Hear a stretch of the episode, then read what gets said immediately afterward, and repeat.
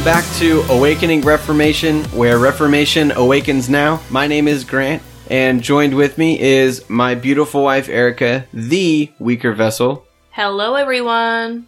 If you would like to find out more about Awakening Reformation podcast, you can go to www.rebelalliancemedia.com. You can also subscribe to Rebel Alliance Media on iTunes or whatever podcast catcher you prefer. Do you guys know the magic of the Rebel Alliance Media? So no? Well, you should. if you subscribe to Rebel Alliance Media, you won't just get one podcast. Oh, no, no, no. But wait, there's more. You get three podcasts. You get Fathers of the Faith for Covenant Kids, Monday morning. done by yours truly, and our three saplings. That's right. Church history, church leaders, church fathers. Each episode about 15 minutes long, Mm-hmm. and it's meant for you and your kids. Yep. Everyone benefits, but it's appropriate for kids as well. Family worship, family devotions. You homeschool. It could be a Yeah. fun little weekly thing you do with your kids, and they could do a little write up on it or something. It's the number one Reformed kids podcast in the world. That's made up. And then Tuesday is when we come out, Awakening Reformation podcast. Mm-hmm. And then Wednesday morning, We save the best for last. Rebel podcast, Mm-hmm. P Nate and Vanilla Pootie. Knox. And I'm going to say that every time. it's wonderful.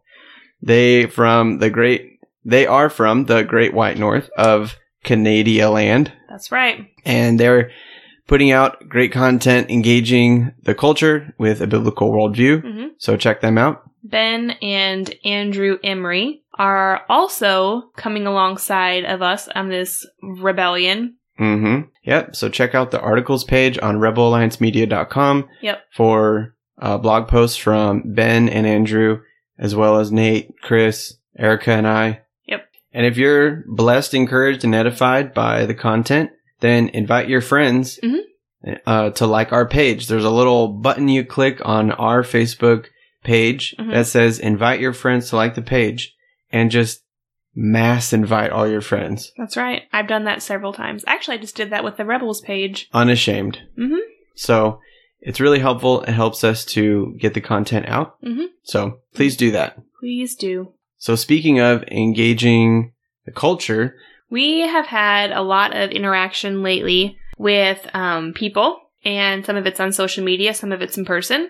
Yeah, And a lot of the questions that have been asked of us from not these non-believers are just very basic common questions that Christians hear a lot. And we thought it'd be kind of cool actually to just do a podcast about common objections to Christianity or Mhm. perceived contradictions, in yeah, um, just common things that non-Christians don't understand about Christianity. yeah. There are a lot of things about the Christian faith that Mm-hmm. may be confusing or need to be clarified, I think there's some strawman things too Yeah. that are often built taught up. Yeah. from generation to generation, you know.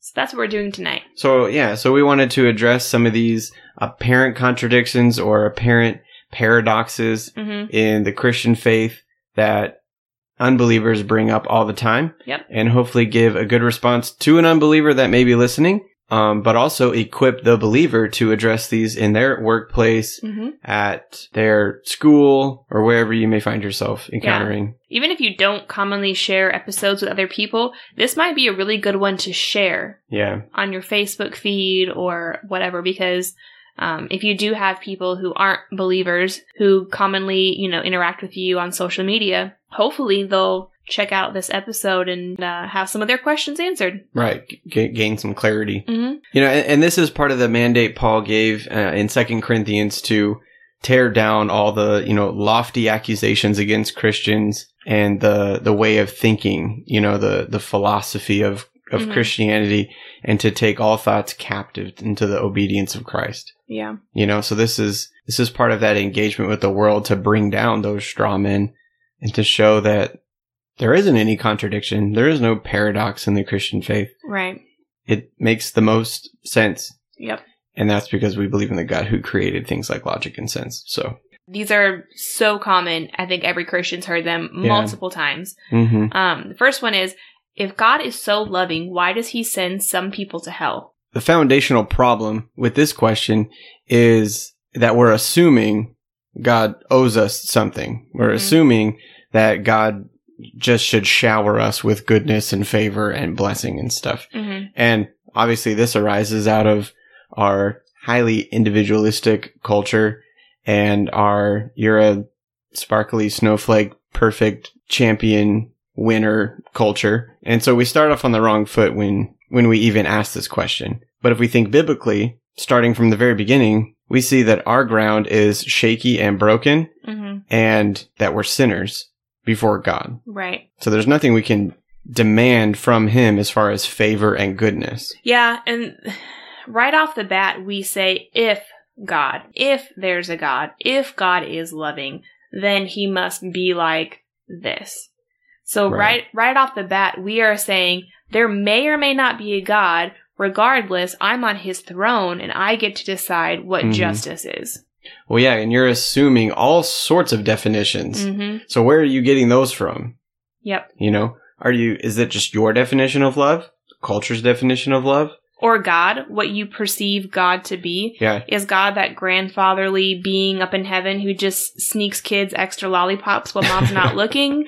Yeah. And just winks at your quote unquote shortcomings, meaning your Mhm. sin. Right. You know, so, so there's a lot of definitions here that need to be clarified. Yep. So biblically, right? God's none of those. Exactly. You know, God is holy and just and must punish the wrongdoer. Mm-hmm.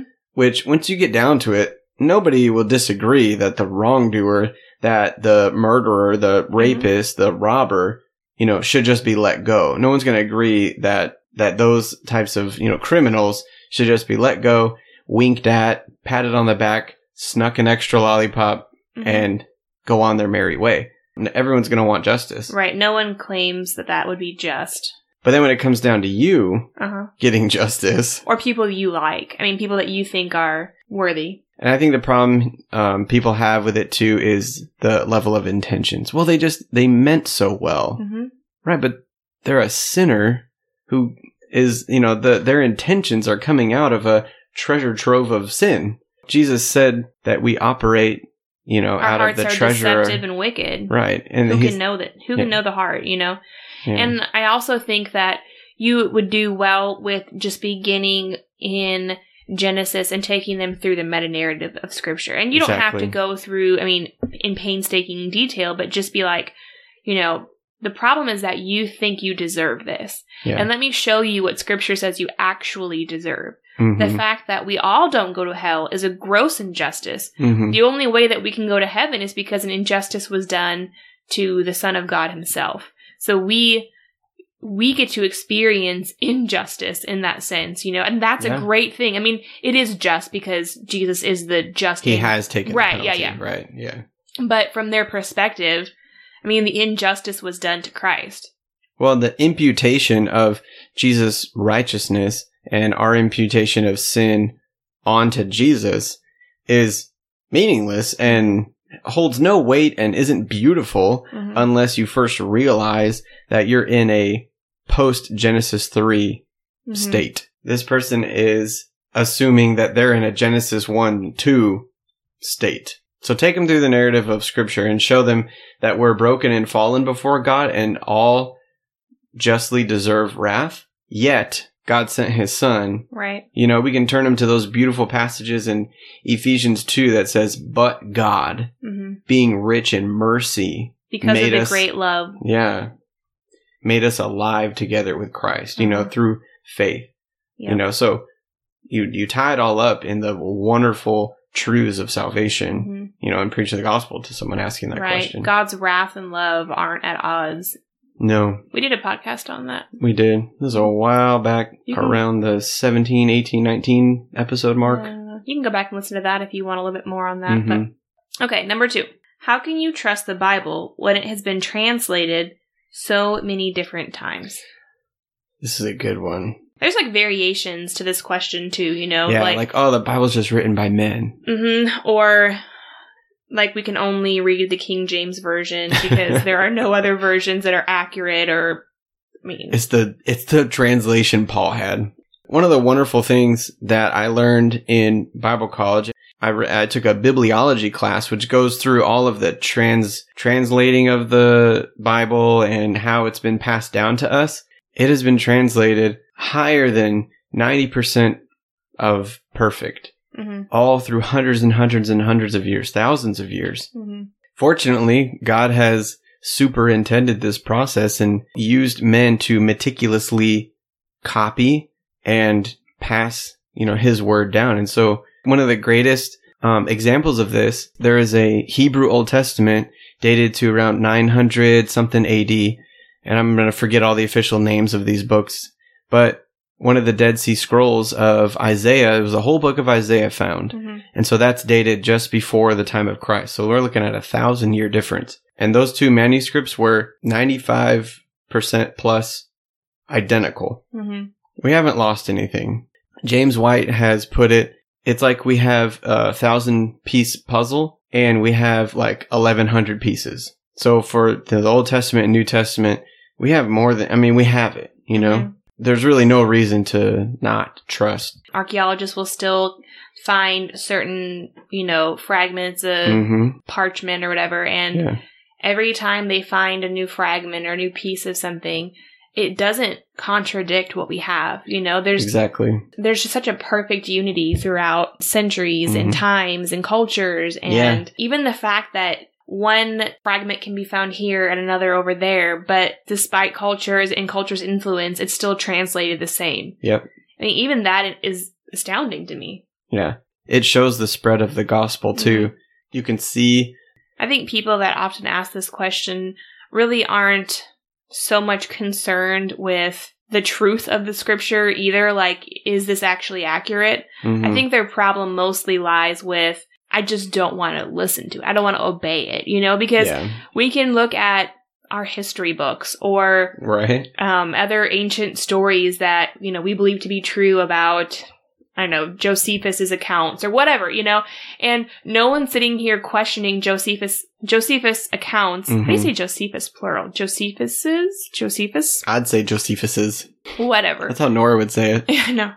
Whatever his accounts are about the destruction of the temple or something. right. And we just are like, yeah, that's that's what happened. We just accept it and we Mhm. believe it to be true and it's one man's account and he's a historian, so we're going to we're we're about that. Sure. Yeah. But then when it comes to, you know, Luke and his his portrayal of eyewitness accounts, we doubt it. Even Right. though there's multiple different manuscripts that all agree. The fragments and manuscripts that we have of the New Testament and Old Testament are dated way closer to when it was written Mhm. than Homer's Iliad, Mhm. and Aristotle and all these other things that we still read and just, like you said, accept full scale. Mhm. And yet there's a way larger gap between the oldest manuscript we have and then when those are written. To believe and to accept those things written requires nothing of us. hmm Right. That's, but to believe of it, yeah. but to believe scripture and to believe in its authority and how god has supervised and sovereignly preserved it throughout Yeah. the centuries that's going to require something of us that's going to demand uh, an allegiance and, and uh, obedience yeah. that's really the problem Yeah, and that leads to another point that a lot of people bring up is that oh the church just they just pick the books of the Bible so it's a man created thing. Mhm.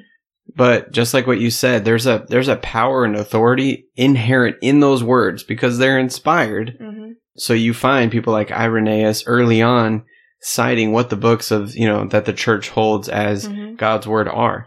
And that was one of the main things that they pointed to was when we read this, people are changed. Mhm. People are saved. People are convicted. People are encouraged. And there was just a different power and other letters and other things just kind of fell off and weren't seen as inspired because of that aspect. Mhm. You, you bring up all these evidences and like you said, it really is a matter of the heart. But I think it's helpful sometimes to bring it up and just go, see, there's no reason to doubt it. So what's your problem now? Well, and to some level, we just say, you may say you don't want to accept it, but you do because you still say murder is wrong because you still think Right. stealing is wrong. hmm Why? Why do you believe that? Yeah. Right. I mean, they, they don't have an answer. yeah. It stems back from understanding, you know, that, that use of the law that, that there's just power and divine insight there, you know? hmm So even in that sense, I'd be like, well, you, you do agree with it, like to some extent. You do. Next question. Hopefully that's helpful. Is Christianity oppressive towards women? Well, I say you have to go back to creation hmm and you have to look at God designing a woman distinct and separate from men to have a distinct role and purpose.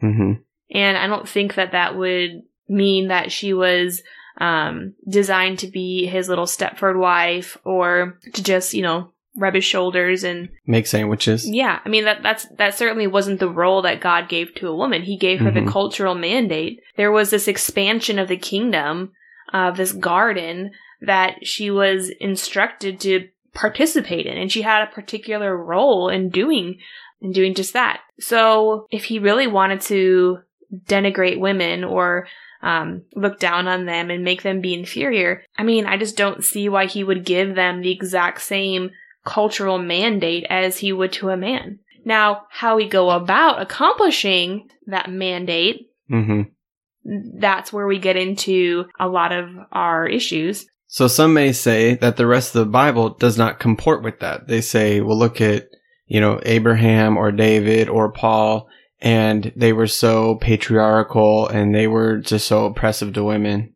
To some extent, I'd say, yeah, some of them at times were. I mean, Abraham was willing to just let Pharaoh take his wife. I think that was a pretty shady thing to do. Yep. And uh, David took another man's wife because he had lust in his heart. hmm that's clearly condemned in scripture.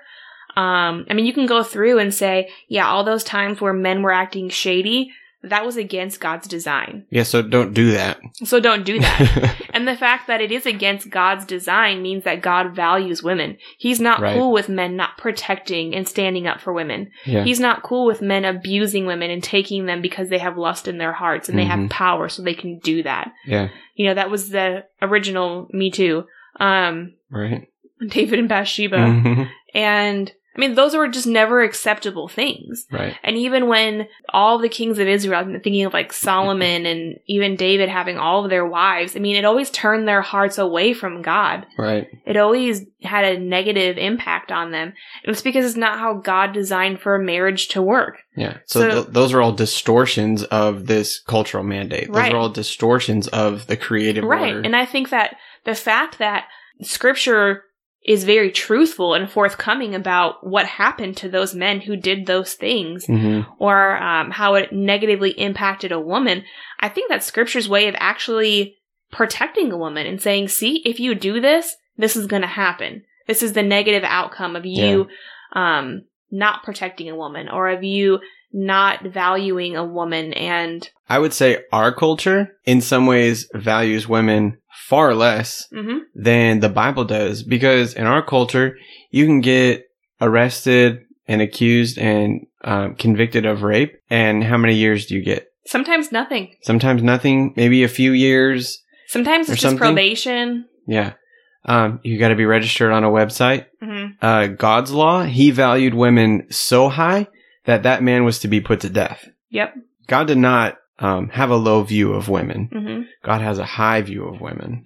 even in Abraham taking Hagar and trying to force God's hand and giving him an heir, you know, Yeah. uh, Sarah got jealous of Hagar and she became very frustrated with her and she sent her out. Right. And Hagar and Ishmael, I mean, they thought they were going to die. Yeah, they didn't have anything. And it was- live- It was God who brought them back and protected them. And I mean, he's even in that situation, he was Hagar's protector. Yeah. And he said, it's not okay for a man to do this to you and then to Mhm. just send you out to die. Right. But that was a failing on on Abraham's part, and we know that because God does the opposite of what Abraham does. Yeah. So all throughout Scripture, you can see that God does have a heart for women. He hmm values them. He has books of the Bible named after them. Yep. You know, their stories are important.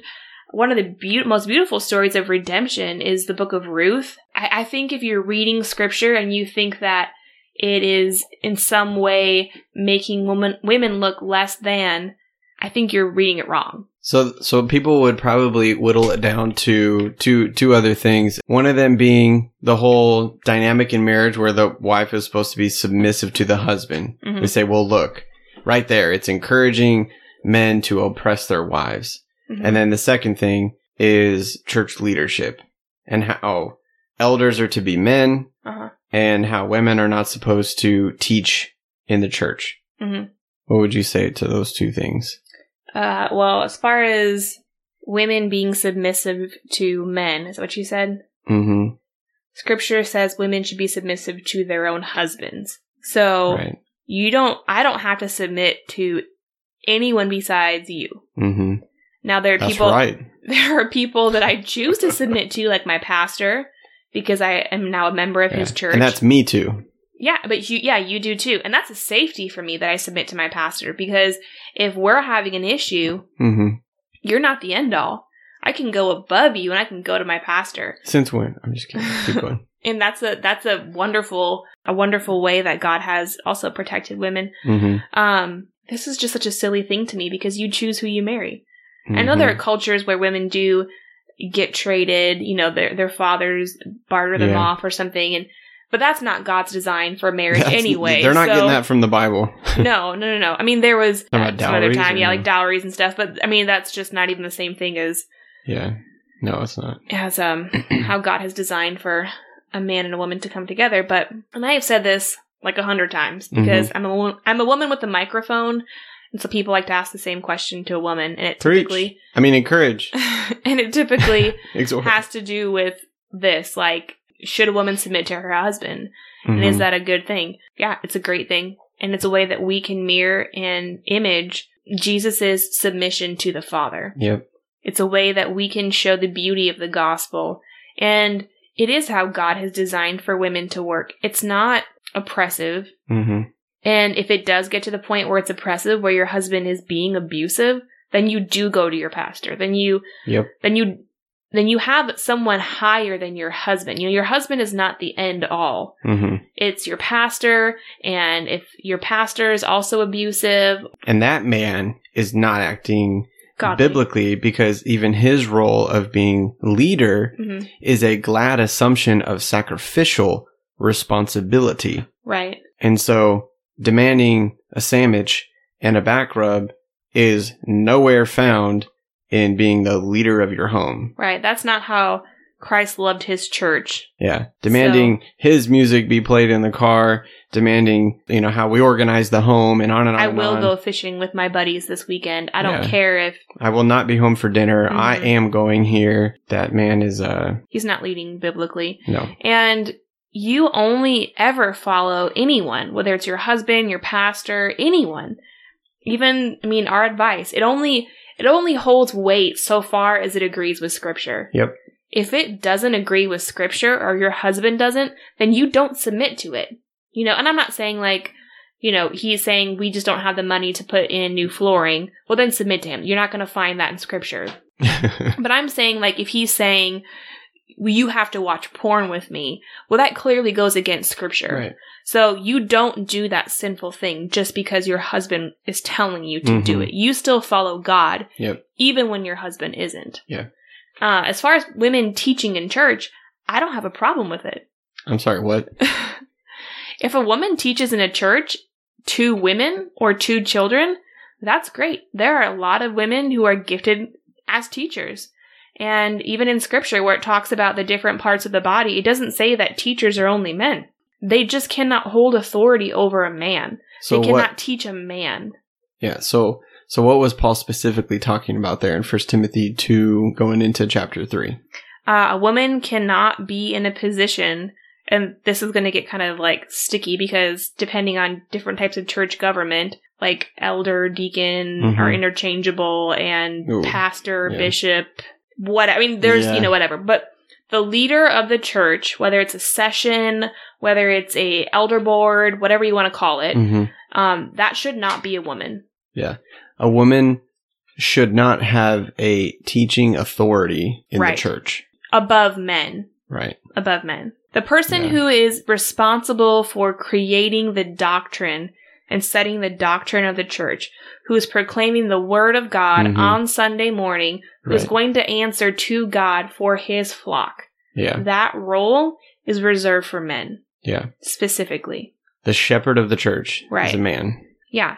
I I would encourage women to be teachers in the church. hmm Start a women's Bible study group, start a children's Sunday school class or I mean, find ways to use your gift in a God glorifying way. Yeah.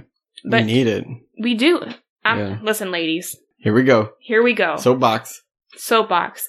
I am so tired of being invited to a women's Bible study group where they don't even study the Bible. Instead, we're being handed how to be a better mother or um, a plethora of other weird things like how to run a successful Scentsy business or whatever. I mean, we need women who are gifted Bible teachers to Mhm. stand up and say, listen, if this is a Bible study, we're going to teach the Bible.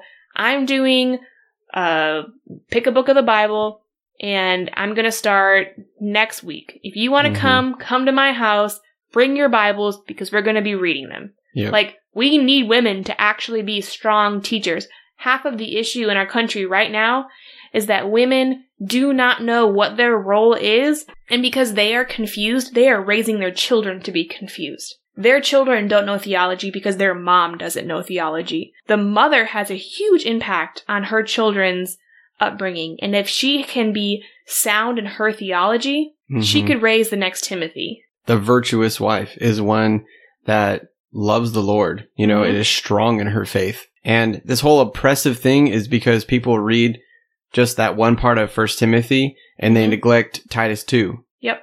where Paul is telling Titus, the leader of the church, hey, let the women do these studies. Well, he's literally saying He's telling them to do this. Yeah, like this yeah. needs to happen. have the older women teach the younger women. Yep.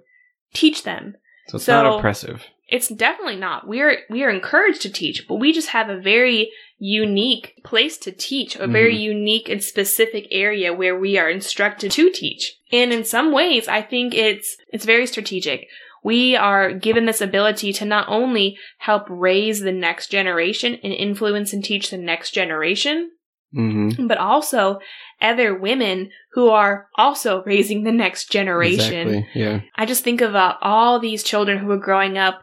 Man, if their moms were strong moms who knew scripture and knew God's word and Mhm. could teach them theology, Yeah. Drilled it into them. this next generation would rise up and they Yeah. would be a force to be reckoned with, yeah. It's you know? such an important demographic. it really is. Crucial demographic. So from a very from a strategic standpoint, we're not given a mediocre job. We're Mhm. given probably one of the most important strategic tasks of anyone. Yeah. Now, we need strong, godly men to lead for sure. I'm not at all saying that, you know, women hold all the power. That's certainly not the case, but I'm just saying that women hold way more, a way more strategic role than what we're led to believe by culture. Yeah, and that passage in First Timothy two as well. Even though Paul is saying, you know, that they're that women are not supposed to be elders in the church, he still says in that passage that women are to learn. This in that culture was revolutionary. hmm So you know, women were kind of just relegated to the home and and not educated and stuff like that. And Mhm. Paul is telling them, let them learn. Yep. And there's a a plethora of other examples from Jesus speaking with women and not being ashamed to interact with them. Right. The account of the women finding the empty tomb first and all Mhm. this kind of stuff just adds on to Paul finding Lydia uh, at the side of the Yeah. river with her little group of um, Mhm. people, and she was converted, and she invited Paul to stay in her house, and Paul did, and Yeah. he started a church in Lydia's home. right. Paul Paul certainly had a very high view of women, Mhm. and so did Jesus, and Yeah. so does God, and so should we. Yeah. So, so hopefully that helps you answer that question. yeah, Hopefully that clarifies some things. yep. Um, last question: Okay. Is Christianity anti-intellectual? Oh man. I mean, Christians are often called like, Anti-science. mm-hmm, You know, I remember talking about something scientific and a guy at my work was like, but you're a Christian. And I was just like, what? My God created science. But there is, there is that thought that Christians are kind of anti science, mainly just because we deny evolution.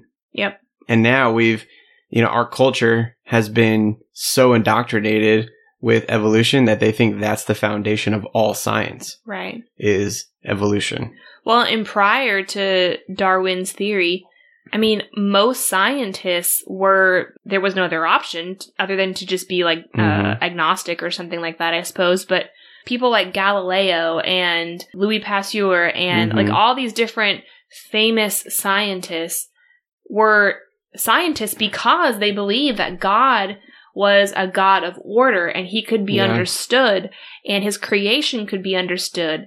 And th- that compelled them to therefore go and understand his creation. hmm Any scientist doing science is assuming a Christian worldview. Mhm. This is where we get back into our presuppositional apologetics thing. Because with an evolutionary mindset, why would you ever think you could study anything? Why would you ever think that there is a scientific method? Everything's random and can change at any given moment and morph into something completely opposite. Yeah. Why why is it this is Greg Bahnsen, why is it that tomorrow morning you you expect toothpaste to come out of the tube when you squeeze it again? There's Mm-hmm. no there's you can't have any assumptions of order. So you borrow from a biblical worldview hmm to even do your anti-God science, hmm you know? So it's just foolish to think Christians are anti-intellectual because all the scientists are borrowing from our worldview anyway. Mm-hmm. But I'd say too, Harvard, Yale, Princeton, you know, all these colleges started out as Christian colleges. hmm Over the years, they've slowly kicked God and the scriptures out. hmm But they all started as training centers for pastors, hmm Even the fact that we have laws of thermodynamics, right? even that is so like anti evolutionary. You know what I mean? Like the fact that we would say that matter in motion remains in motion until Mhm. an outside force is acted upon it. Right. But isn't Yeah. that like directly against the evolutionary process? Yeah. You know, it's crazy to think of things like the space station. Like, could you imagine believing in evolution and you're up there in the space station? You're depending on order and things because you're orbiting. Well, you're just hoping that another Yeah. Big Bang doesn't happen. I, right? Not gonna go well. To those people who would say that, I would I would probably just say, what do you believe science is? What how would you define science?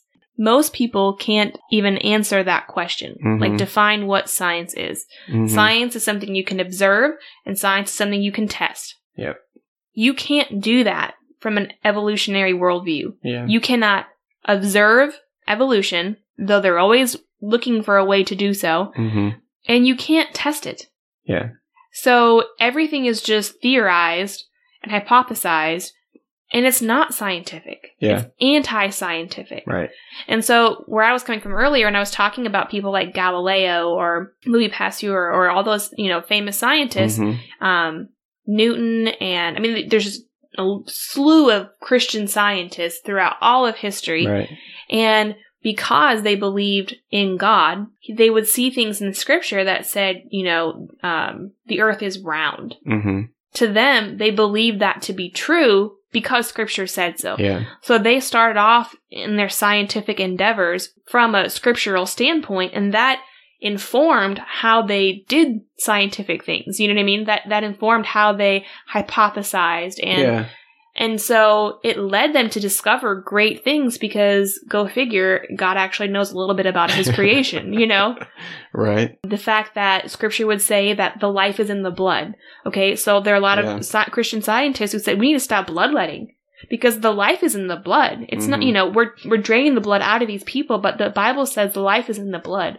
So let's stop bloodletting. I mean, there's just tons and tons and tons of scientists who've argued from scripture and it's led them to scientific discoveries that we wouldn't have had they not argued from that standpoint. Right. And, and so we would say too that we're really happy for a lot of inconsistent scientists Mm-hmm. who don't operate according to the foundation of their worldview. Yeah, right.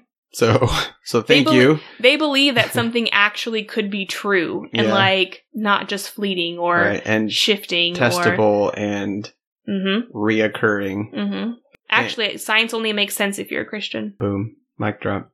So there are a ton of other questions like that. We could do another episode like this later on, and we probably will because this is kind of interesting and fun. Yeah, hit us up if you have something that you want to suggest. hmm A common question or something that you Mhm. hear from your friends that are not believers or Common conversation you find yourself in. Mhm. Hit us up and we'll try to equip you with the Bible. Yep. Anyway, we hope this was edifying and beneficial. Don't forget to subscribe to the Rebel Alliance Media Master Feed to find our podcast, Fathers of the Faith for Covenant Kids, and the Rebel Podcast. Check out the website for blogs and other teaching materials. hmm We appreciate you guys. We pray that the eyes of your heart be enlightened by the power of the Spirit.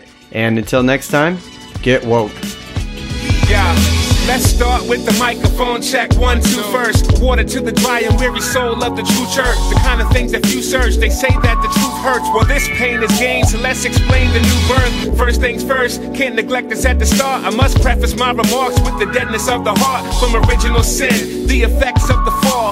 Sin of our first parents brought death to us all. Since Adam was our federal head, what he did counted for us. In him we're all rebels and dead. Yo, captured in the mind, disaster, sin and crimes in a dark state. Alaska in the wintertime, sour in our frames. Left to ourselves, we be devoured in the flames, cause we're powerless to change. If you feel that way, I pray that you respond happily as you see what Jesus had to say in John chapter 3.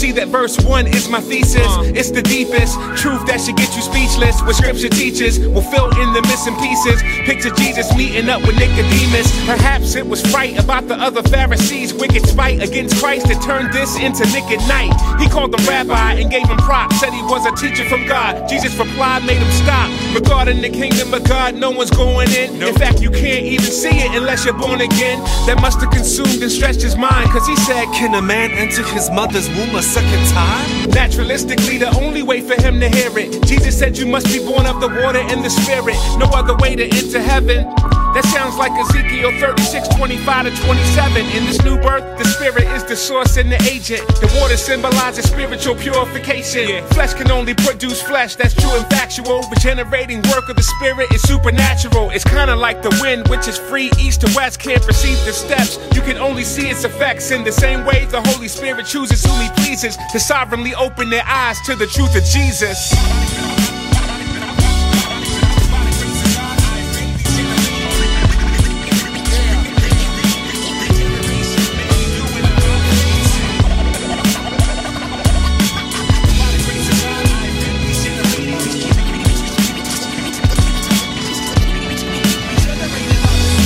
If it wasn't for the Spirit's mysterious operation, uh-huh. we would all be under serious condemnation. I'd still be rejecting the Son if God hadn't said, Let there be light, like Genesis 1. Yo, and just like the light could not refuse to shine, irresistible grace has renewed my mind. Let's exalt the King who died and truly is risen. The new birth is not the effect of human decision, but the cause. It changes our natural habitation and situation. It's a radical transformation. I was cursed and polluted, so my dirt was inexcusable. With new internal pupils, his person is beautiful. His worth is indisputable. The Lamb is amazing. A standing ovation for his work in the crucible. So let us respond with true worship and love to the God who was given new birth from above.